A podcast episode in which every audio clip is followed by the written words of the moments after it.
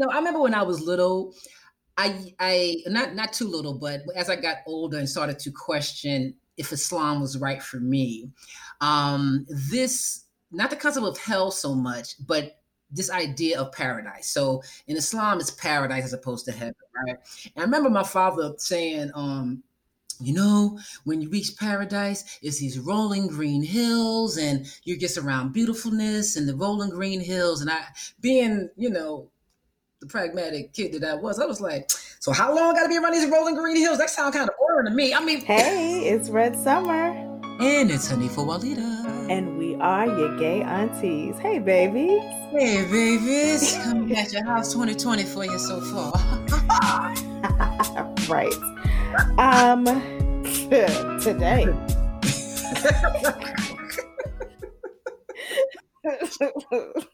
Ooh, right. Today is one of those like, oh my goodness days. But we have been able to push through and persevere, and we are here. Yes, we are. Look at that ramen. And we appreciate that you are here, babies. And if you are one of our loyal listeners, thank you so, so, so much for all of your support. And if you are just joining us, then you should know that Your Gay Aunties is a weekly podcast that is centered around queer adulting. So if you want Auntie Red and Auntie Hanifa to answer your questions about life, love, or any other experiences that you may have, go ahead and send us a letter at your gay aunties at gmail dot com, or you can uh, reach out to us on Instagram or Twitter at yourgayaunties. Beautiful, beautiful, beautiful.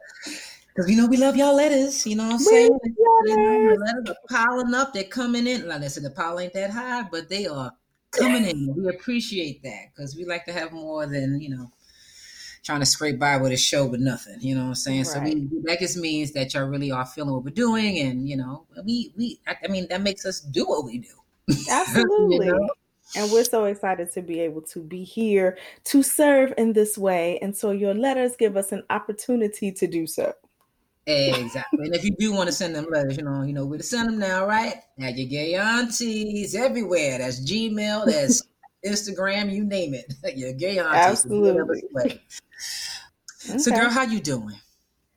I'm good. I am good. We are um just wrapped up our opening for a gallery exhibition at the school. So that's wonderful. Always exciting to see the children becoming Um, more prolific artists than they already are. What's going on with you? I'm a little bit of the same. I just signed the contract to Bloom and Ain't I a Flower. It's an art um, exhibition. Yes. Um, Wonderful. I, I talked about it a little bit before, a couple episodes ago, but it's going to be going up at the Arts Exchange Atlanta in East Point, Atlanta. Um, it's going to be May ninth to June twenty-seventh. So we got a, like a solid two months to show the people the work. Um, and, you know, as time goes on, I'm going to um, be uh, letting you guys know if you are artists out there and you're in Atlanta, you want to be part of this exhibition, I'll let you know how. But right now I'm excited because I am sitting down with some of the most incredible Black women who have helped shape their neighborhoods here in Atlanta and historically Black neighborhoods, which is basically all of Atlanta. Yeah, right. For the most part, but um, but just hearing their story, especially as someone who was a newcomer um, to this city, to kind of really understand the bones of this city, you know, the roots rather of this yeah. city, um, um, especially because it's going through so much gentrification um, right now, and so I'm trying to tell the the story of Atlanta through um, Black women who have really impacted their, in particular, neighborhood. So I'm excited about that. Nice. You know? Yeah, yeah, it's fun. It's fun, you know. Um, other than that, you know, uh, you know, I'm here, you know what I'm saying? Right. We made it another, another week.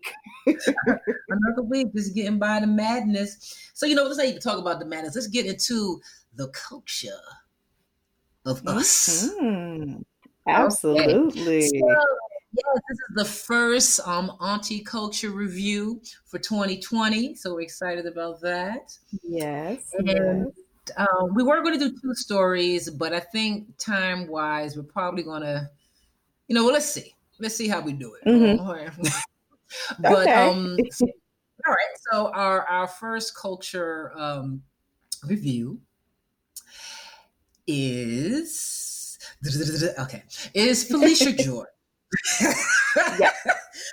Felisha George, if you're not aware of who she is, you may be aware of who she is. If you watched um, Hulu's Rhythm and Flow, she was one of the contestants on it. Um, she was on the New York um, audition, and I believe she made it past that, but she didn't make it past whatever that next level was, right? Okay. I don't know what they were doing, what, what they had them doing, but she didn't make it past that. They were doing like battles, the rap battles. Maybe, yeah, maybe it was the battle. Maybe it was the mm-hmm. yeah, yeah, which is interesting. Mm. But um, yeah, maybe it was the battles. But um, regardless, she she didn't make it past that point. But she decided to keep it moving. You know, as any hardworking M C does, they're going to still keep putting themselves out there. So she released um uh, a new album called uh, "Wash Your Soul" um, back in November, I believe, eleven eleven. And her manager actually reached out to us to review um, her work. I was like, cool, because I wasn't, honestly, I wasn't sure if she was queer or not. And I think I asked the manager straight up, mm-hmm. you know, because we, we're focusing on our queer artists, you know, the straight ones, they get enough plugs. And um, I'm just saying. And um, she said yes, and and and that she's also femme um, identified. So, um, yeah. Okay. Um, you want to start? Because I, I have much to say. I ain't going to front. Yeah. um. I was able to put the music on and let it play. Um, I will say, oh my God, it feels, if oh gosh, okay. So I I was listening to the music on YouTube. Mm-hmm. I was jarred into like remembering that the music was playing when commercials came on. So mm-hmm. it kind of just like was like, a good and a bad, right? I was able to put the music on and just let it play. Like it was um, even tempoed, right? It was, you know, just cool background music um, for, you know, for my little day. That's a good thing if it's hip hop, but go on. Right. Well, in that, um, you know, it, it, I don't know even a, a way to put it. Okay, so I put the music on and it played three songs later. Um, I didn't know that I had switched to other songs. I, it was just like really playing. Like it was a it was a vibe. It was real, you know, smooth. Each song kind of transitioned well into the next song. When the commercials came on, that's when I was like, dang, I'm not on the same song anymore. Like, so, you know, that's, that was my experience. I think that is um, a very red, sweet auntie way of putting um, or saying um, that, okay, Th- there's two things I want to talk about, two main things. There's the music and then there's the artist herself. Right? And how they work together and how they work mm. against each other. And I'm just going to say straight off the bat that this is more of a critique than anything, but this critique is, of course, coming with love. Because when I first actually saw Felisha on the show, I actually saw myself in, not not exactly, but I saw myself as a young person. I, I, I rem- mm. the energy that she was given, I remember that energy as a young person, especially being kind of typecast, if you will, as a conscious rapper, or more conscious than not. Okay. Yeah. Um, I used to wrap my head in a, um, you know, I used to wrap my head like in African garb or whatever. Not all the time, but an occasion I did. Um, and that was how I expressed um, a sense of femininity.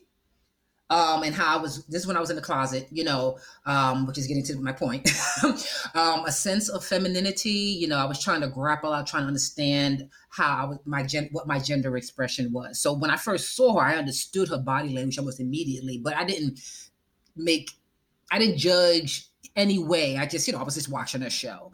But now that I'm really just, you know, listening to her music and everything, the first song that um, was given to us to listen to is one called Moonlight, which is, out of all her songs, is the one that's addressing someone, a, a love interest, someone who is you know, the love interest is, you know, uplifting her and, you know, doing all the things. You know how conscious rappers talk about love interest. They don't. When you dance, it look like colors in a book, as if I drew it. What a revolution. Do you mind if I take my time? Learn you like my rhymes. If it's fine, we can flow through spaces that get hard to find. I'll shape out of your bases.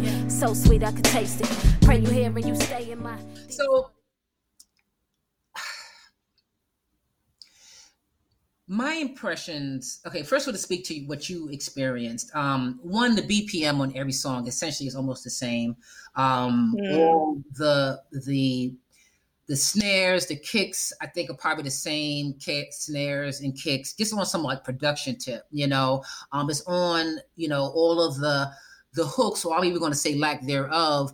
It sounds like like she took lyrics and then try to say them a lot or sing them melodic melodically, or whoever she had guest starring on her stuff to sing the hooks. Um, but a melodic lyric that probably should have been in the verse doesn't necessarily make a lyric for a hook, um, nor does the, the melody. The melodies all kind of blend together um, for me. So I see how you can kind of listen and not really realize when you're moving on to the next song, because mm-hmm. it, it seems like it was a template, you know, there wasn't enough variety and approach to production. Um, and then the actual, you know, she she can rhyme. Like if I was to read her stuff on paper, you know, it ain't whack, but the tone is usually the same and all the hooks kind of sounded the same to me. Yeah, I, I would agree with that. Like she does have like a similar cadence throughout yeah. the songs, like her, her, her voice is is definitely the same. So I I wouldn't know from one song to another like what the subject matter may have been. Oh, because I tell my brain to focus in on this, so my brain yeah, just wanders off. Basically, it didn't like snapped my attention. Yes, yes, yes. Mm-hmm. Now I think I think you know that's what's going on technically, and that's something that can always improve over time. Like you know, it takes. I mean, to this day, I still am crafting how to write a good song. You know, mm-hmm. sometimes I hit it on the money, sometimes, you know, and when I was younger, you know, it some of my songs hit, you know, moved people. But if I was to reflect on how I wrote songs when I was twenty something, it's nothing how I would write songs right now. Because yeah. you learn how to become a better songwriter, whether you're an M C or you're a, a you know, traditional songwriter or R and B, whatever. Right. Mm-hmm. Um, so that's stuff that can improve, you know, over time. Yeah. What I think is maybe a bigger issue for me um, is the energy she gives off as a performer, right? Mm.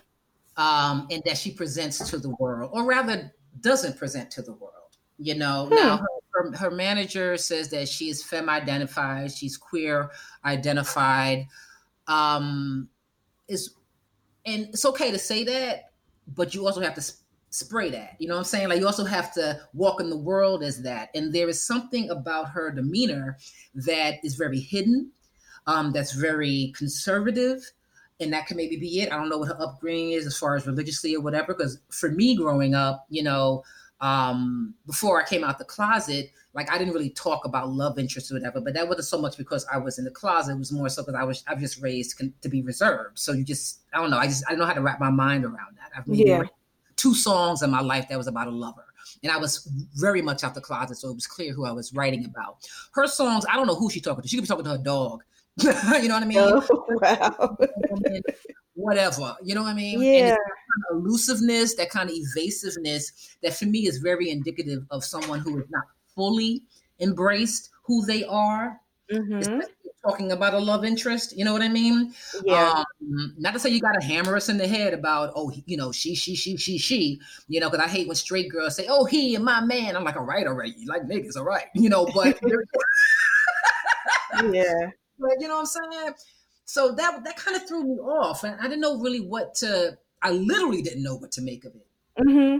I can, I definitely see what you're saying. I would extend that from the music onto like, I went to her website and um, I know that people don't put a whole lot into their websites anymore. Like you, you spend so much of your energy building up your social media that, you know, websites are kind of like passe, but mm-hmm. um, I will say that on the site, she doesn't have any real photos of herself.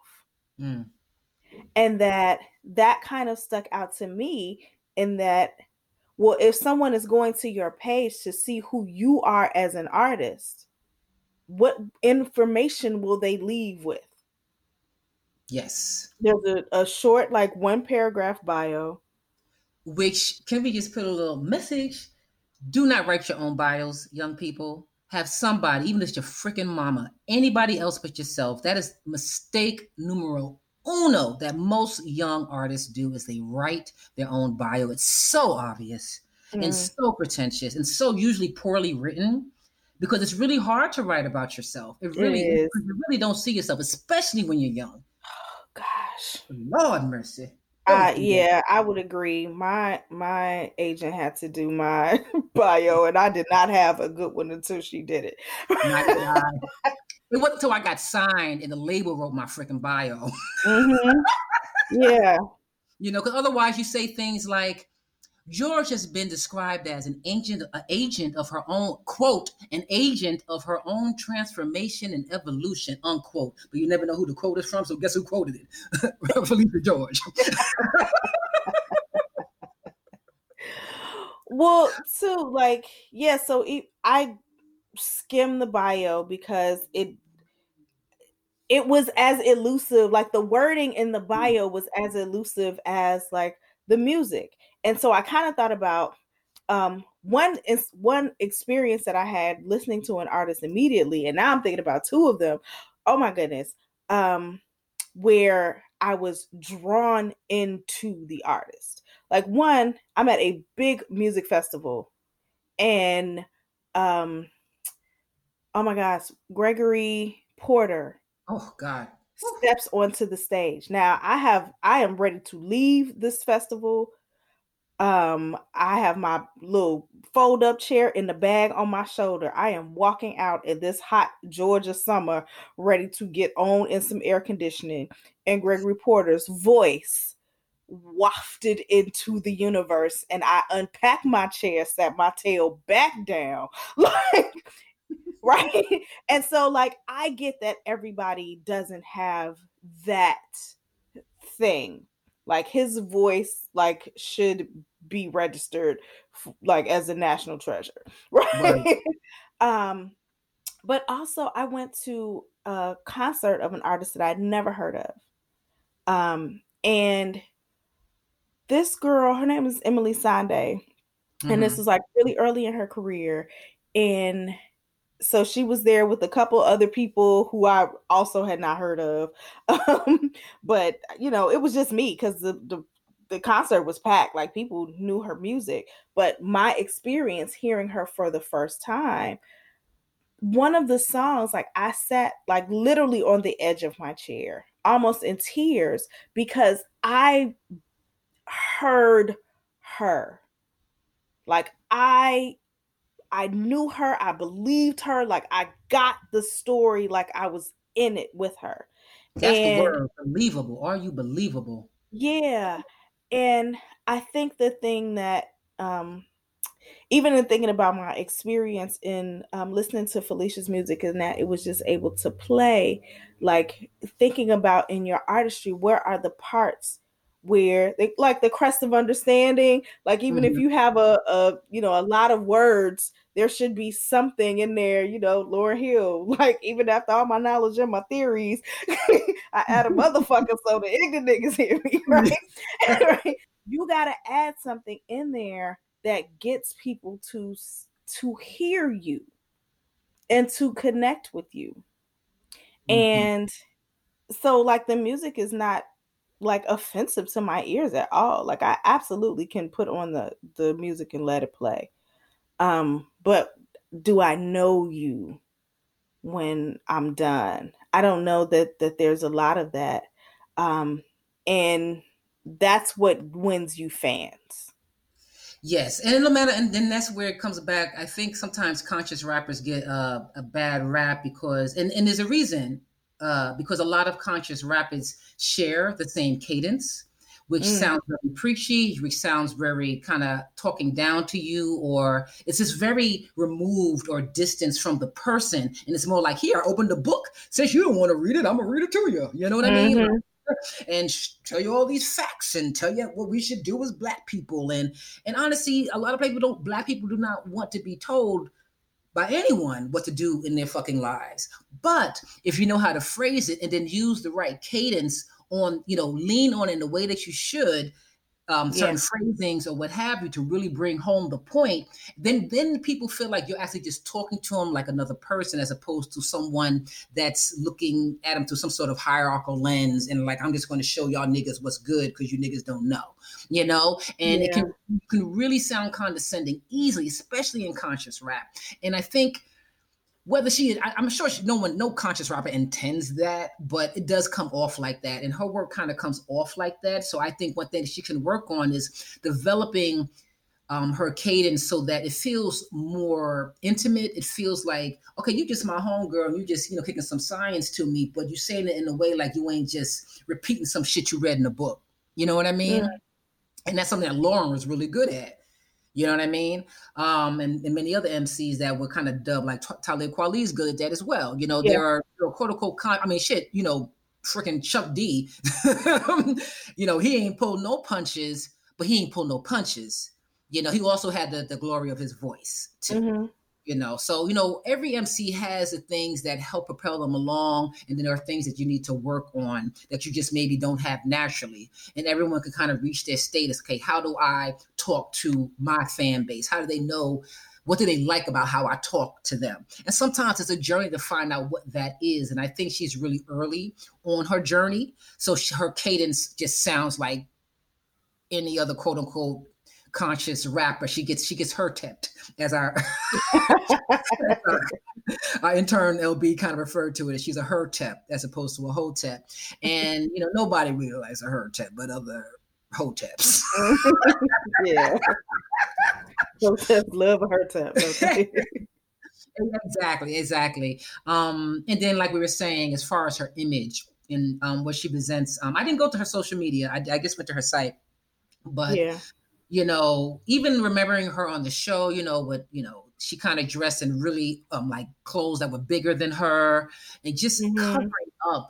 And, you know, her manager says that she, you know, identifies as femme and everything. And I'm not here to tell any um, person how to present their femme. Um, but I think she's still trying to figure that out too, if that is indeed her gender expression. For me, as, as, as, um, well, I'll just call myself a soft stud. Um, I see things because I've been those places in mm-hmm. my expression, yeah. you know? So I think she's still on her journey and fully coming to grips with who, how she is going to express herself as a woman in the world. Um, I don't know how femme that's going to be, but we'll see. Okay. Um, and, you know, listen, Felisha, if you're listening to this, you know, yeah. again, we're coming with love, and y'all, you can tell us to shut the fuck up. You don't know me, bitch. But that's the point. Nobody knows you in the audience. And so as people who don't know you from a hole in the wall, this is what we're getting.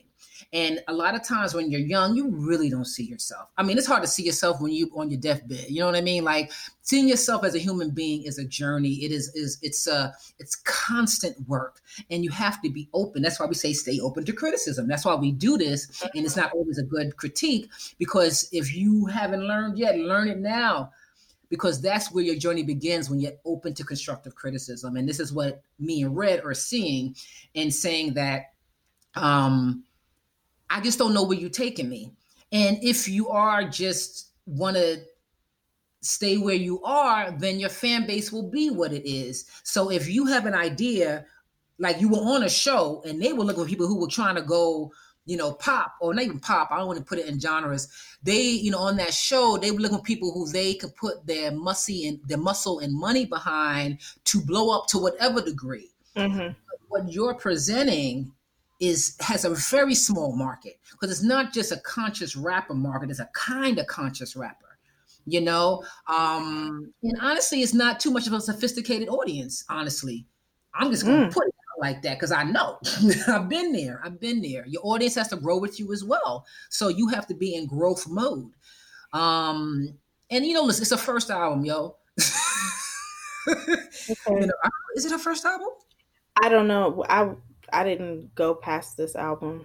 So I'm not sure if there are more of them. Yeah, okay, then forgive me if there's something else, but it's she's definitely early, she's still young. And, you know, we want to big you up. You know, we know you've done other things, at least according to your bio that you definitely wrote, that you tried to run for Board of Education. So this sister is not just about being on the mic, she's also trying to actually be active in her community. And that's something that always can be respected, you know what I mean? But that's also aside yeah. from the music, you know what I mean?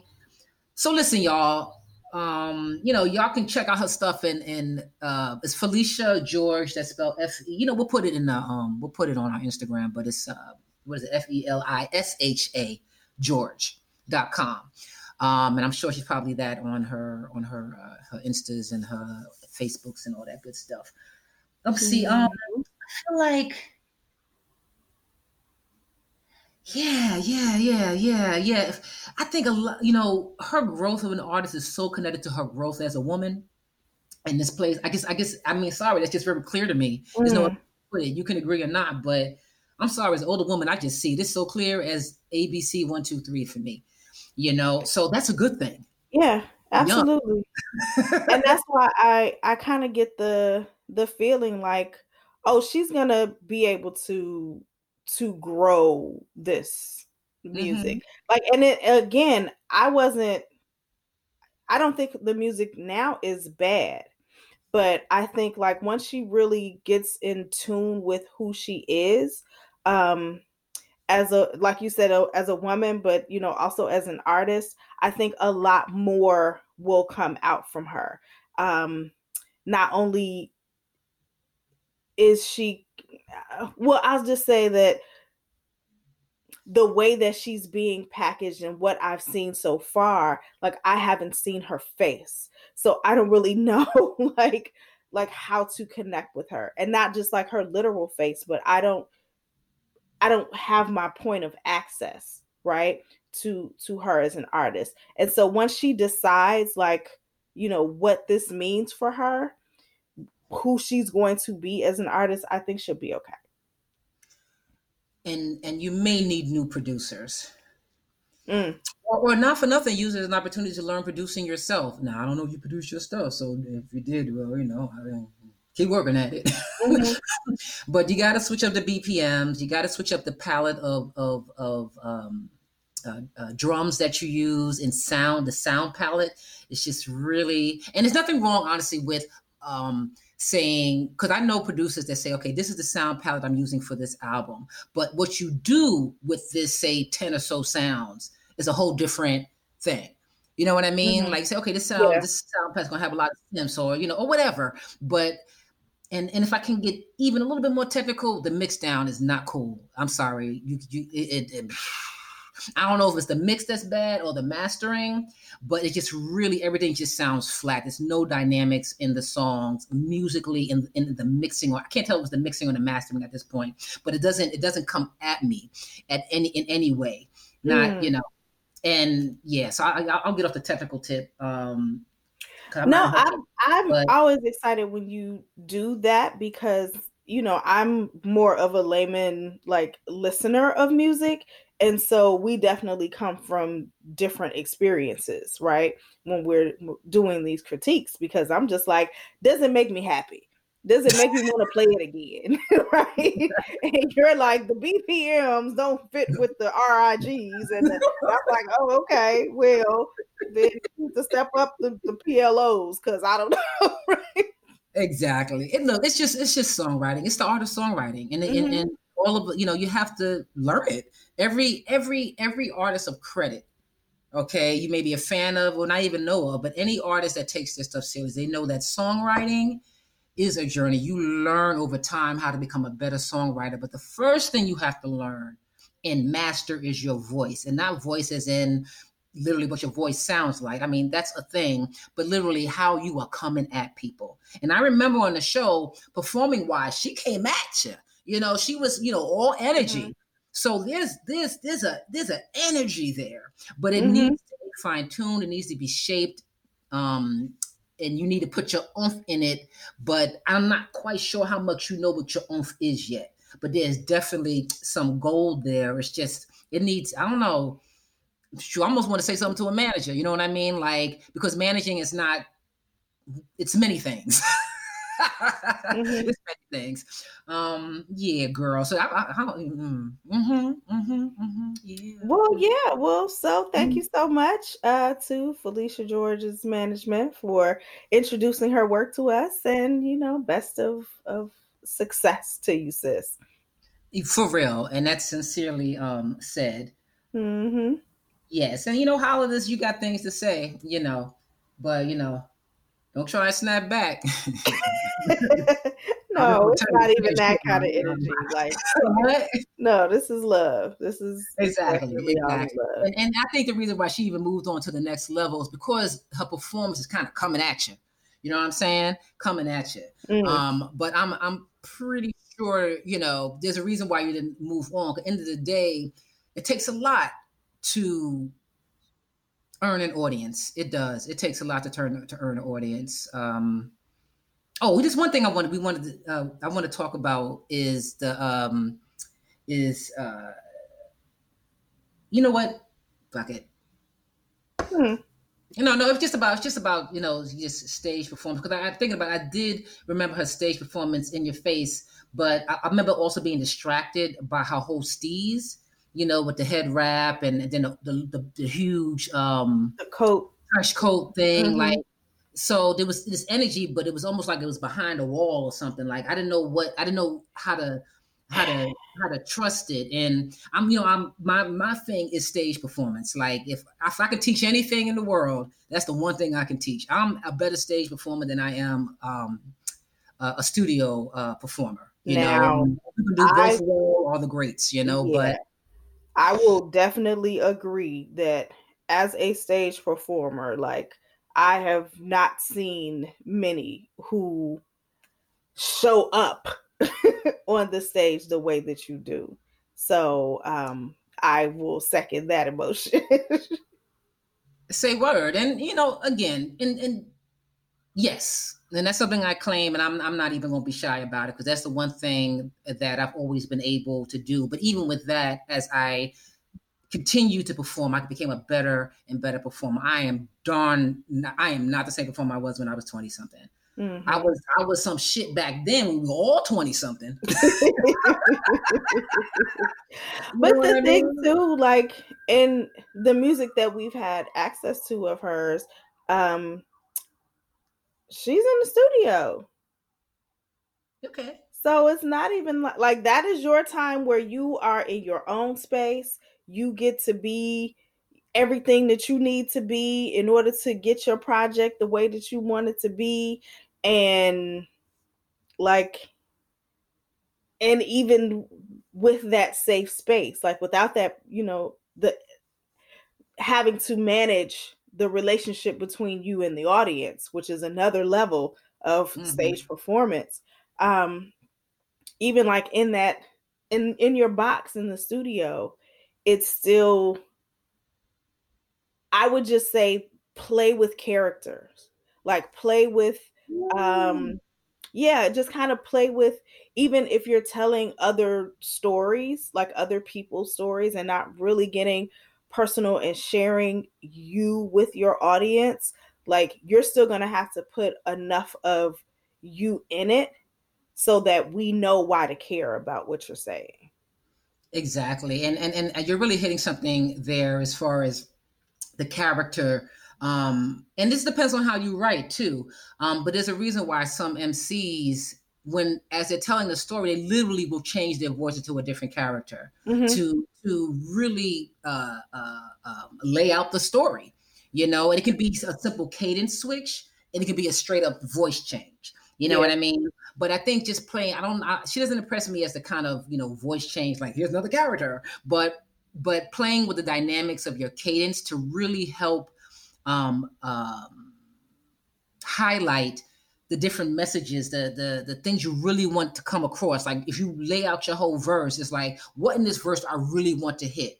Okay, now mm-hmm. how is it going to hit? When is it going to hit? You know what I'm saying? How is it going to um, correlate with something, say, I, I said earlier, and all, uh, correlate correlate rhythmically with mm-hmm. something I said earlier, so that the way to when the ear receives it, people feel like they're on a ride. It's not just da da da da da da da da da da da da da da da da da, and here's the next line, and here's my rhyme, and yada yada yada. You know, and it's like, okay, you know. So yeah, so yeah, so um, these are some things that as yeah. an M C, if you want to, um, I'm saying try and work on and see see what see what it does, and uh, and have as many shows as possible. I don't care where the show's at. Keep going to them open mics, girl, whatever. And and honestly, I'm not sure if you do it, but. And, you know, I know M Cs, they come on with vibrato and you you feel like they're coming on with ego. But I, for me personally, I'm not that kind of performer. Sometimes I may I may appear like that, but it it it's it's energy, but it's not ego energy. It's more of being present energy to receive and creating a moment in time. All right. A, a moment that I didn't have any foresight to what that that's going to be. I'm stepping into my church when I step on stage. So let the spirits roam and do what they're going to do and flow through whoever they're going to flow through. But this is going to be a different moment in time than when I was in the studio or than I was even on the stage, say, a week before. You know, and I think when you keep yeah. experiencing that, you're only you're able to be so present that you see really how the audience is reacting, even when they're in the dark, even when they're in the, you can't mm-hmm. even see that. And you have to be, because sometimes when you're M Cs, they they want to ignore that you are actually not moving the crowd. And that's where, honestly, where your peoples and your manager comes in, because they should be looking at you. Well, some should be looking at you and some should be looking at the audience. That's how we did it. Yeah. Like, is, is this room being lifted up? Who is this room being moved? If not, why? Mm. Why? What else we got to do? What we got to fucking work on? You know what I mean? That's yeah. the you need if you don't have it already. You can't do it all by yourself. Absolutely. You know? Well, okay. That was fantastic. Um, fantastic. Absolutely. I'm such a butt sometimes. Um, well, there are a lot of things that we like to touch on in our You Gay Aunties episodes.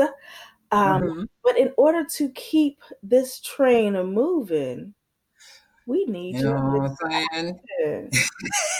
So we want to keep this train moving. You know, we really appreciate all the support um, that you, that those who are our Patreon supporters, that you continue to give us. Mm-hmm. And Patreon is there for you to show your love. If you don't send us, if you can't send us letters or don't have a letter to send, or, you know, maybe you can drop us an email. We always love love, but the best kind of love looks green because it helps pay the bills.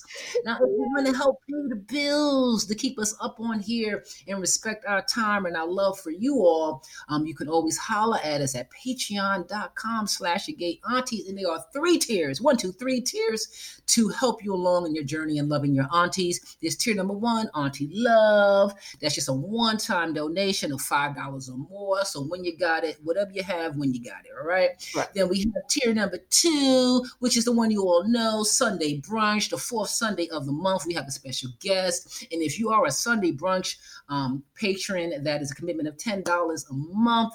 You will get um, the episode one, three days early before everybody else. And mm-hmm. you'll get the video. So you'll see us in our P Js. Every day. Like, I just finished doing the dishes and I came online. So it's like the real deal, Holyfield. I'm right. sorry. Okay. So Sunday Brunch is the jam. And then the last tier is You People Rockumentary, You People the film. It is a wonderful uh, documentary where there's thirty um, queer people, straight um, women and trans men in a house trying to make a music video, and all this stuff happens behind the scenes, and me and Red is in it. It's an incredible documentary. We've shown you guys some clips. So you get that documentary and you get three um, Sunday Brunch episodes, or for twenty dollars. Yes. Boom. twenty dollars. That's a steal. twenty dollars. That's a steal. You know, raise that up, but we'll first buy a few, didn't we? Think about it. Anyway, so that's us at patreon.com slash your gay aunties. Support us with what you have and when you have it. All right. Absolutely. Hey, beautifuls, this is Auntie Hanifa, and I'm also here to speak in behalf of Auntie Red. And this is just a little disclaimer to those of our wonderful listeners who may be of um, the devout side of one of the big three organized religions that you might take some or a lot of offense um, by the opinions that we state in this episode in answering a letter. These opinions that we state, we state them clearly and we stand by them. Though, of course, we don't state any opinion with the intention to offend anyone. So, if you are easily offended or offended at all by anyone questioning some of the practicing or interpretive practices of some in your organized religion that you follow, then you might want to skip over this episode um, to retain that auntie love. Otherwise, listen up. All right. So guess what we also have? Letters. We have letters. Here's your letter. And today we have a, a very deep letter uh, very deep. from one of the children. Uh, that we want to share with you today. Woo! Yes, I, I'm looking forward to talking to this young person. Mm-hmm. Um, so I'll start. I lost the freaking letter. Where I do? Well, there you go. There you go. Yeah, I'll start. Um, so this letter is from T C. Mm-hmm. Um, she says, "I've well, it's never." Kind of, you want to do half, and I do the other half. Um. Okay. Just so you know, you know what I'm saying? Yeah. So whenever you stop, jump in. Okay, hear it. Um, I've never related to people so much, really ever, and not in the sense of experience because I am nowhere close.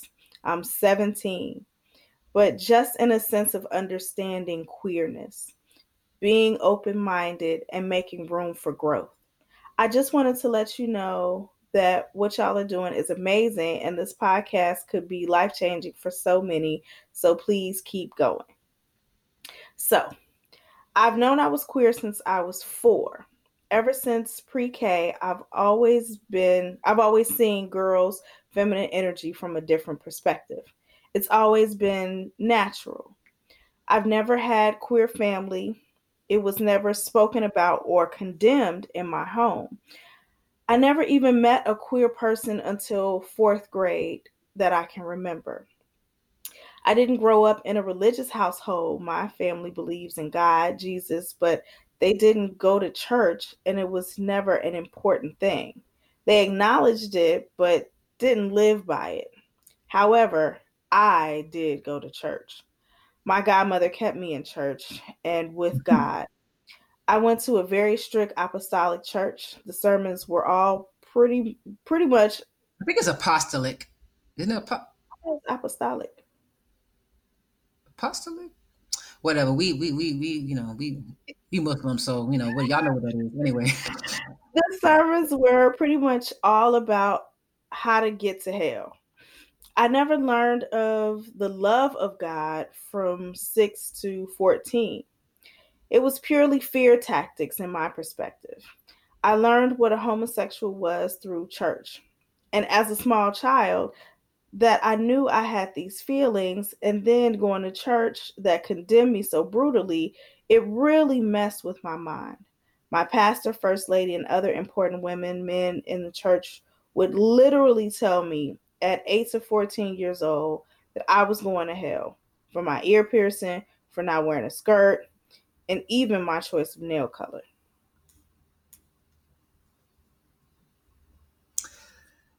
Oh yeah, okay. So on a specific night, on a specific night, we had movie night, and the movie was on The Rapture. Wow. Okay. Whoa. Okay.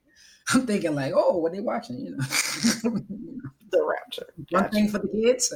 All right. In the movie, a man was at the door. After the movie, excuse me, after the movie, a man was at the door passing out movies, and I took one. I ended up watching it one night, and it turned out to be this white man reading the book of Revelations with a cartoon depiction of fire and destruction coming down on the sinners. They talked about murderers and thieves and homosexuals, et cetera. That night changed my life. After that night, the fear of death begun. Interesting. I'd lay down shaking at night, scared to close my eyes because I didn't want to die and go to hell. Anxiety and depression sat in, and the next year was really, it was really hard for me. I didn't understand how God could hate me so much. I decided to stop going to church. I ran from the pain. That's right, run. God, step it. Anyway, I ended up moving from Kansas City, Missouri to Shreveport, Louisiana. Mm-hmm. Here I found a church that I started going to for all the wrong reasons, but there I learned of the love of God and I gained a better relationship with Christianity and a church that accepted my queerness. Hmm. Well, now I'm seventeen. I've seen uh, the good and the bad, but I knew that Christianity wasn't for me, and I've begun my spiritual journey while studying African religion and spirituality. However, after I was in a car wreck, those fe- those fears came back, and they came harder than ever. Currently, I'm struggling with my ties uh, with Christianity and my fear of death. It's taken over every aspect of my life to the point of needing professional help because I'm no longer progressing. I'm really in a hurt place. I am very proudly queer. I don't hide it and I don't suppress it, but my fear of death and hell all stems from being a queer kid in a toxic church.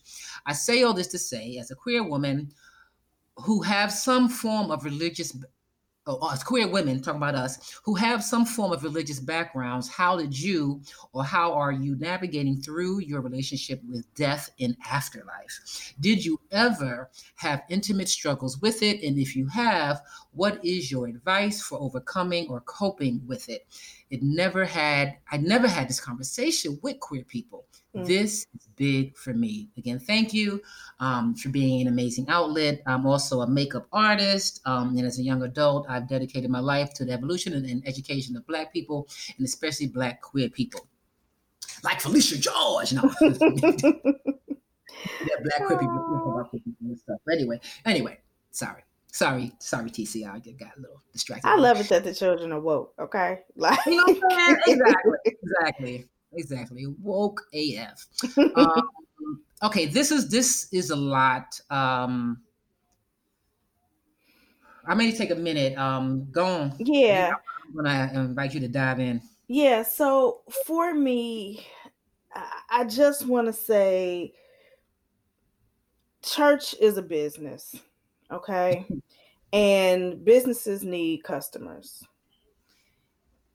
And if people didn't feel obligated, they wouldn't keep going. Because who wants to wake up every week to go be told that they are terrible and God hates them? Like, that just doesn't even sound logical, like when you put it in perspective. So mm-hmm. What happens is that, like, we create these, um, this concept of hell was created to make sure that people continue to participate in the, the system. There has to be consequences of non-participation. Yeah, it, it has to, like, mm-hmm. There's no other reality in the narrative beyond that. I'm sorry. I'm sorry. Um, and understanding, you know, even our, the, if you listen to the last Sunday brunch episode that we had with LaCara Foster, um, she kind of talked about how um, she does not talk to dead people, that she talks to spirit. She talks to the energy that is ever living in life, right? That's ever living. Um, and so I don't walk with that burden of thinking that one, um, there is a God that's almighty and all powerful, but is somehow shocked to the point of uh, hating me that I've found a girlfriend to love. Like, that just sounds silly. And if that's what you believe of God, then your God is kind of petty and you should get a new one. There's plenty of them.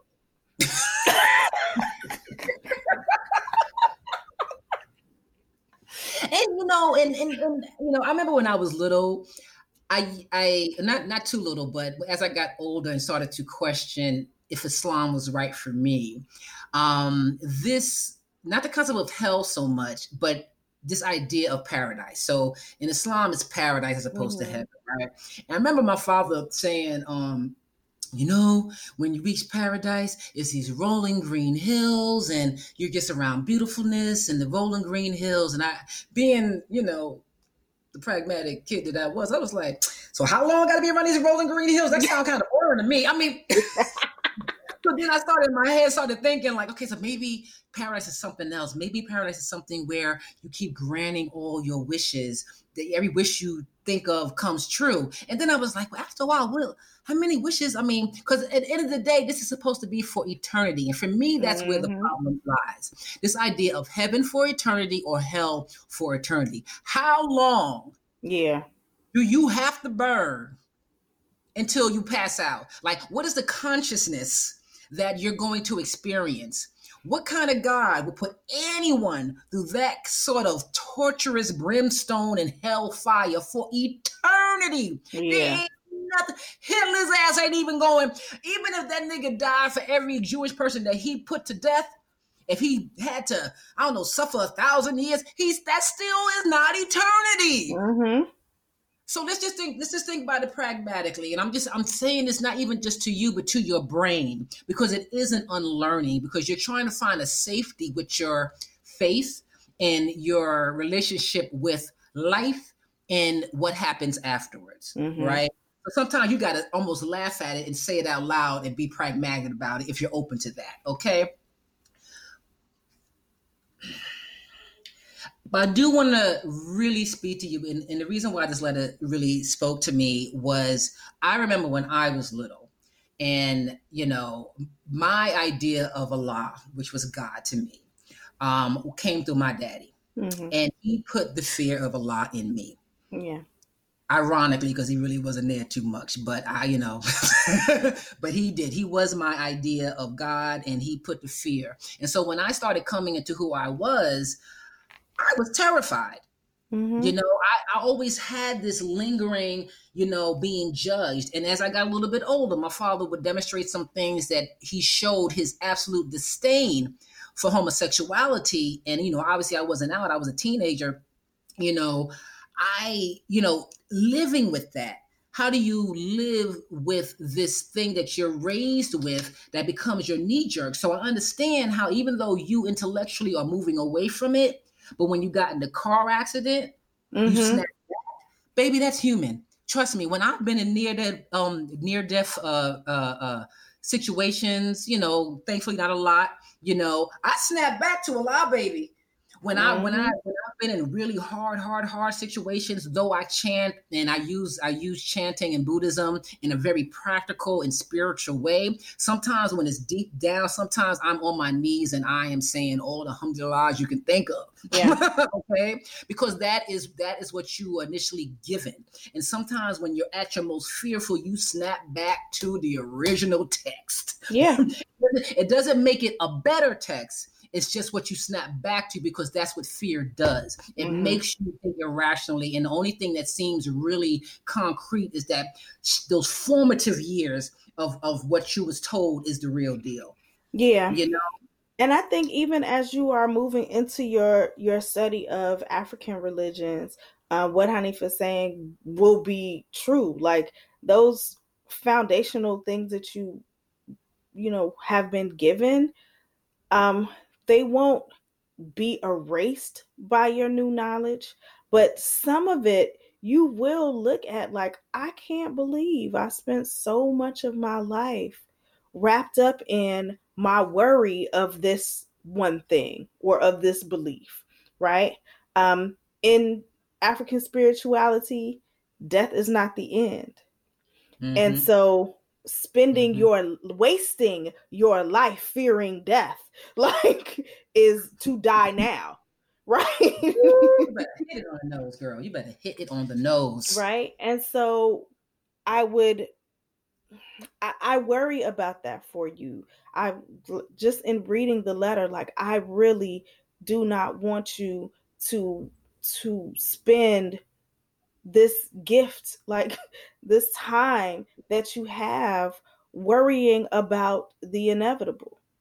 Like, there is no, there's nobody on the other side waiting to punish you for loving. Nobody. There's nobody. That's not going to happen. It's not going to happen. Um, I, I won't even apologize, you know, for for saying that, because it's just not true. And you will punish yourself more right in the here and now than any kind of punishment some figment or an idea, ideology will do on whatever the other side is, because not a damn person knows what that is on the other side. Mm. Even those who connect to the other side or believe they connect to the other side. No one that you have talked to has died, okay? Or stayed dead enough right. to come back, you know? And just to get technical about it, girl, hmm. even those who have passed over, listen, you can believe what you want to believe, mm-hmm. okay? Those who have experienced kind of being dead and then coming back. But there's a book, forgive me, I forget the author, but the book is basically like death. Like it's a, it's, it's like a really clinical explanation of literally, and it's a beautiful thing, watch, um, an explanation of what happens to the body, both physically, emotionally, and mentally as it passes. And what's so beautiful about this read, and I, I, mm. I I'll, I'll put it on the site or something. Maybe not on the I G. I'll, I'll email you, girl. Okay. Okay. um, because it's, it's because it's it shows, even in a spiritual sense, how beautiful this this temple that you were born into. Because it says, in, in the short and skinny of it, is that as you pass, if mind you, if you pass away, like say in hospice or you know in a natural way, the way the body shuts down to say, okay, this is it. It literally prevents you from feeling pain. It literally gives you, a, it releases chemicals that give you euphoria, okay? It doesn't want you to feel the pain of death, quite honestly, or to mentally go through the ideas, the pain of feeling death, or the idea of leaving the world that you know, you know? So the body literally shuts down in a very systematic way so that you do not feel pain, whether it's emotional pain, mental pain, or physical pain. Mm-hmm. There's a reason why if you feel enough pain, like say someone cuts your arm off, you're going to pass out. That's how the body is built. You're not supposed to feel that shit. Not to you. Everyone has their threshold in the body's like, all right, pass her out. Mm-hmm. So respect that, at least, to know that however you're meant to leave this world, where none of us know how we're going to leave or when we're going to leave, that it's not meant to be the actual death, mind you. Now, you know, I'm not speaking to people who maybe been tortured or, you know, you know, experienced the most horrible aspects of humanity. Yeah. But the actual crossing over is not meant to be a bad thing. Okay? Yeah. And, you know, I know I got real technical with it, and I'll get the name of that book, y'all, but I, for me, but it also, really alleviates, you know? Yeah, the the fear of what's going to happen on the other side is happening to you now. Yes. Like, you are creating hell in your life right now. And I, I don't, stop. Stop doing it. Stop it. Yeah. Stop it. Just Get stop that. Um, yeah. It, there, it doesn't serve you. It doesn't serve you. It's not good for you. It's not helpful for you. It's not It's not allowing you to to to live. I don't even know a better way to say that. You need to stop that now. Yeah, it's almost like a living suicide. It's like when you're living in a constant state of fearing death because you're in some way judging yourself for something that somebody else told you and doesn't right. respect your own journey as a human being. You know, honestly, later for your mama, later for your daddy, later for anybody else that ain't you. Mm-hmm. You know what I'm saying? Because at a certain point, you are responsible for you. This is your body. This is your mind. This is your heart. This is your spirit. You're responsible for taking care of that. Okay? Yeah. You can show how people help you take care of it when you was a little kid because, you know, what you going to do? But you have to get in the practice of taking care of yourself to make sure to unlearn these harmful, harmful ways of thinking that was placed upon you. Yeah. you couldn't do anything about. But now you can do something about it. So it's not going to be easy. Like, you know, we all have to kind of unlearn these things. And, you know, it's, but it is a constant practice. So maybe every time you feel it, and remember, just going to do a disclaimer, both Red and I are not psychologists or psychiatrists. Maybe you can speak to your therapist with this. What are some things you can practice that when you are in a state of fearing death, or more so fearing what happens afterwards, what is a different dialogue you can practice to tell yourself? So you can get rid of that, because it, like Red has said, we've both been saying, we're repeating it. It's like it's it's it's creating hell on earth for you. Mm-hmm. That, is, that sounds like hell on earth. That yeah. sounds like you doing the suicide, but without before jumping up, but not jumping off the bridge. You know what I'm saying? And most people who jump off something and so for some reason live regret, like, oh my God, like as soon they said that as soon as they jumped off, they realized how precious life is. But then mm. at that point, couldn't do nothing about it. Just was lucky yeah. enough to survive, you know? So yeah. respect those who truly have been living a hell on earth and decided to do something as drastic as end their life. You know what I mean? But yours is a little different because you like, you're literally scared of the other side. Well, you know what? There's something else. There gotta be something else. Nothing else. None of us know what that is. But what we do know is the here and now. What we do know mm-hmm. is who's around us. What we do know is the love that we can conjure in ourselves, for ourselves and others. That is real. That is tangible. You get the, the instant feedback and gratification, you know, the momentum in your life by continually seeing who and what is around you that is beautiful and is affirmative of life. Yeah. I sure. And, he, and, and, and let me shut up. I don't want to offend no Christians. but but but life don't look a certain way. Life don't look like death. Yeah. Okay? It never has. And so, you know, we we really thank you, T C, for trusting mm-hmm. us with this, for for sending us the letter, and for allowing us to participate in this mm, experience mm. with you. Um, yes, you know, just allow yourself to move through this. There's nothing wrong with having the fear. There's nothing mm-hmm. wrong with having the mm-hmm. thought, but nothing we want to make sure that human. we are not allowing fear and thought to rule us, that we are not allowing it to destroy everything that is good in life. Of course. Just when we're wrapping up, so, it's going to stop on us. Of course. So thank you so much, T C, for sending us your letter. If any of you all have questions that uh, you want to talk to your aunties about, go ahead and send us uh, that letter at your gay aunties at gmail dot com. You can also send it to us in the D Ms on Twitter or Instagram at yourgayaunties. Yes. And yeah, thank you, T C. Bless you. And to whoever else this might help, because I know it's a real thing. Um, but you're, you know what you are? You're human. Yeah. So welcome to the journey. You're seventeen. You're young. You have so much time. And trust me, you will look back on this as an adult woman like, child, let me tell you what I thought when I was seventeen. Okay? Absolutely. Trust me, all of us laugh at our teenage years, okay? But I know it's dead serious to you now, but you got this, T C. Just take it one day at a time and honor your love and your life, okay?